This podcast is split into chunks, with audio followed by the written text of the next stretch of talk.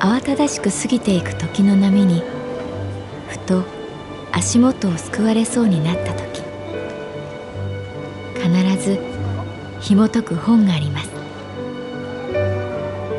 その本にはある女性の人生が描かれています。どこにでもあるごく普通の人生。でも本の中の彼女に出会うと心の湖に波紋が幾重にも広がるようにゆっくりと優しい言葉が満ちていきます。今日はどんな彼女に会えるでしょうか？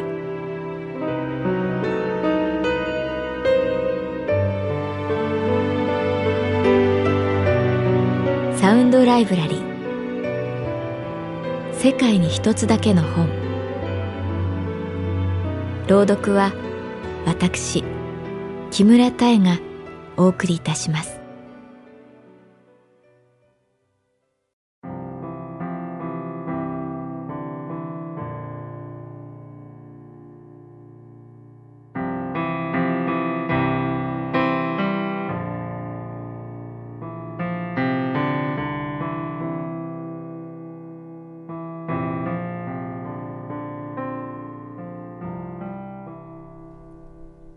私の名前は月原かな子。旅行会社に勤めている。和歌山県の南紀白浜に行くことになった。大学時代同じ旅行研究会だった岩見沢翔子ちゃんから久しぶりに連絡があり週末を利用して一緒に小さな旅をする。翔子ちゃんとはずっと音信が途絶えていたけれど湯河原で温泉宿をやっている若旦那斎藤くんから私の連絡先を聞いたらしい。翔子ちゃんは外国人と見まがうほどの華やかな顔立ちで学生時代はずっと会社員と付き合っていた。会社員と付き合う。大学時代の私にはそれが何とも艶っぽく思えて彼女がより一層大人に見えた。どちらかというと仲が良かったわけではないけれどなぜか翔子ちゃんは自分の輪の中に私を入れたがった「かな子ちゃんこっちこっち」そんな風に呼ばれて彼女の友達に囲まれると居心地が悪かった。自分がひどく地味で魅力に欠ける存在に思えてくる。翔子ちゃんの香水の香りがさらに私を追い詰めた。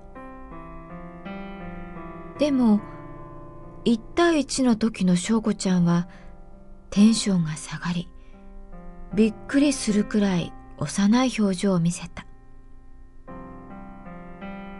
かな子ちゃんといるとなんか落ち着くよ。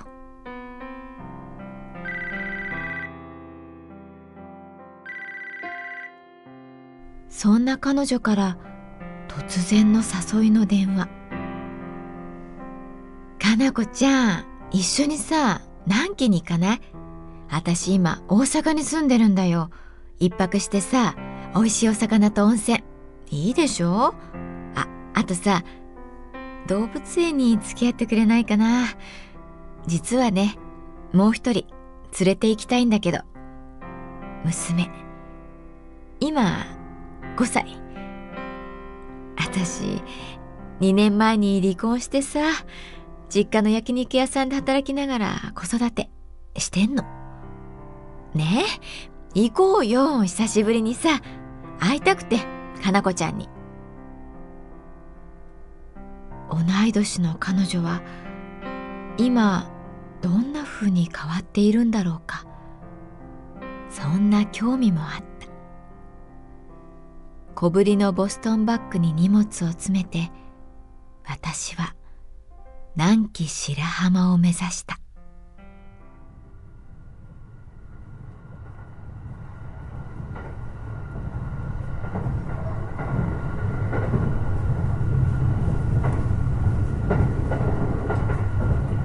新大阪から特急に乗る。翔子ちゃんは天王寺から乗ってくることになっていた。深まっていく秋の装いが電車の窓から見て取れる。軒先の柿の木ススキの原っぱ色づくイチョウ。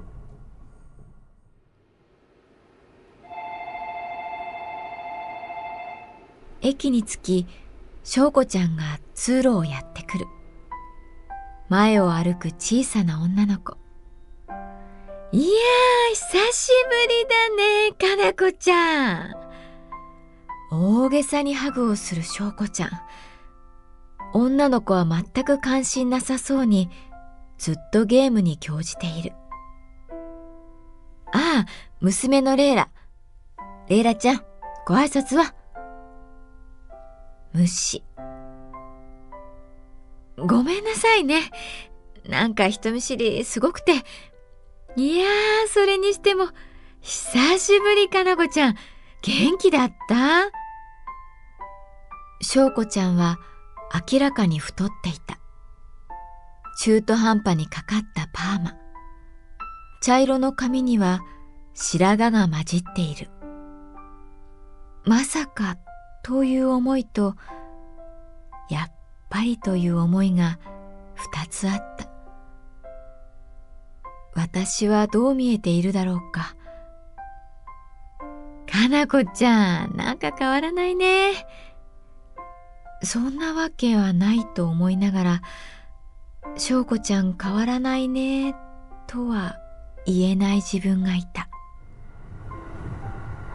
車中では大学時代の話で盛り上がったレイラちゃんはひたすらゲームをしている画面を見つめる険しい表情に学生時代の翔子ちゃんの面影を見た。斎藤君ってかな子ちゃんのこと好きだったんだよ。まさかないないそれはないって。電車はガタゴトと揺れながら南に向かった。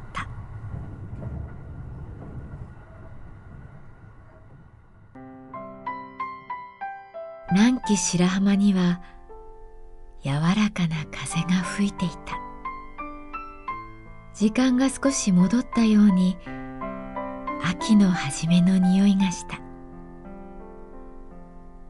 ホテルから穏やかな海が見える。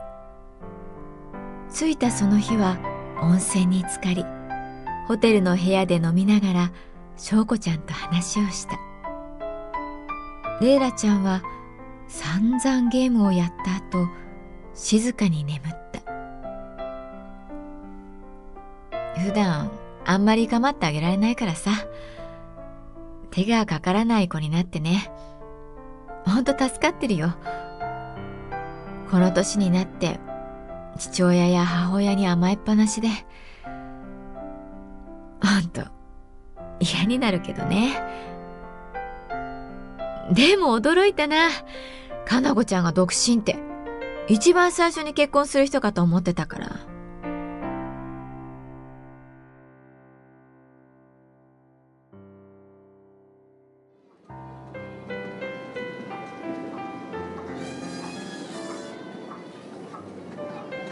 翌日レイラちゃんが行きたがっていたという動物園に行った。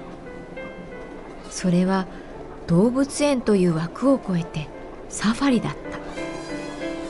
キリンやゾウライオンたちが野生そのままに暮らしているそこをゆっくり走る列車で行き過ぎるでもレイラちゃんはゲームをし続けたまま動物を見ようともしない。ほら、レイナ、見てごらん。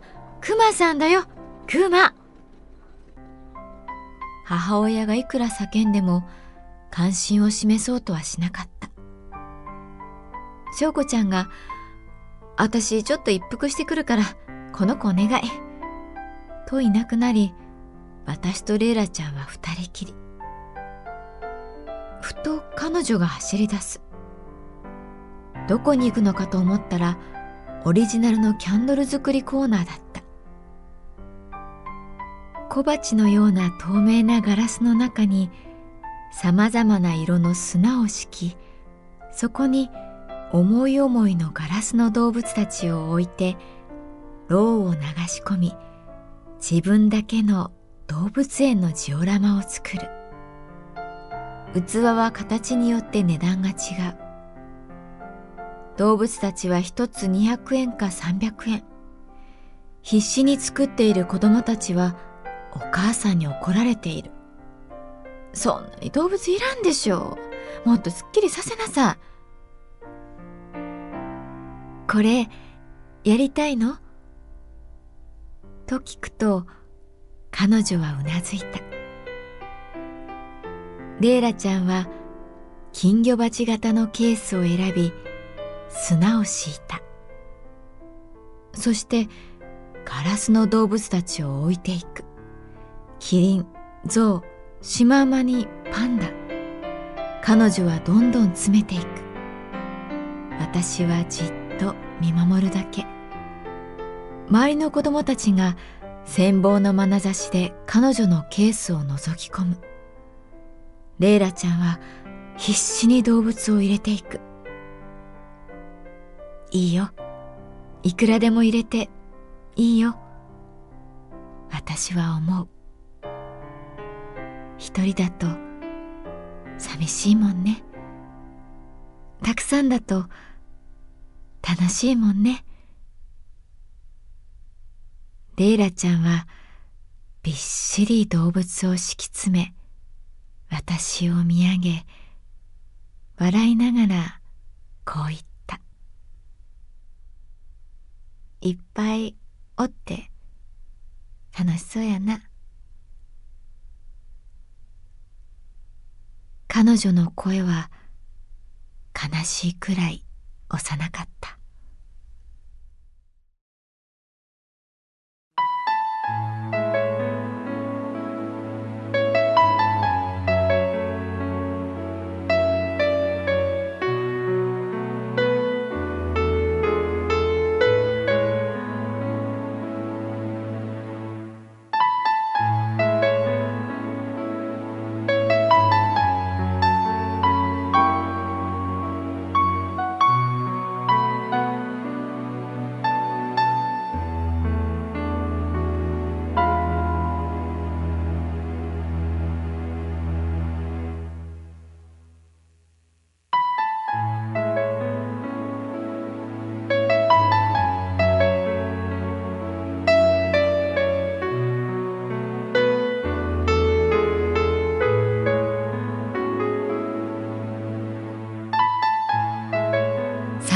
ライブラリー。世界に一つだけの本。作北坂雅人。演出広島聡。朗読は私木村多江でお送りいたしました。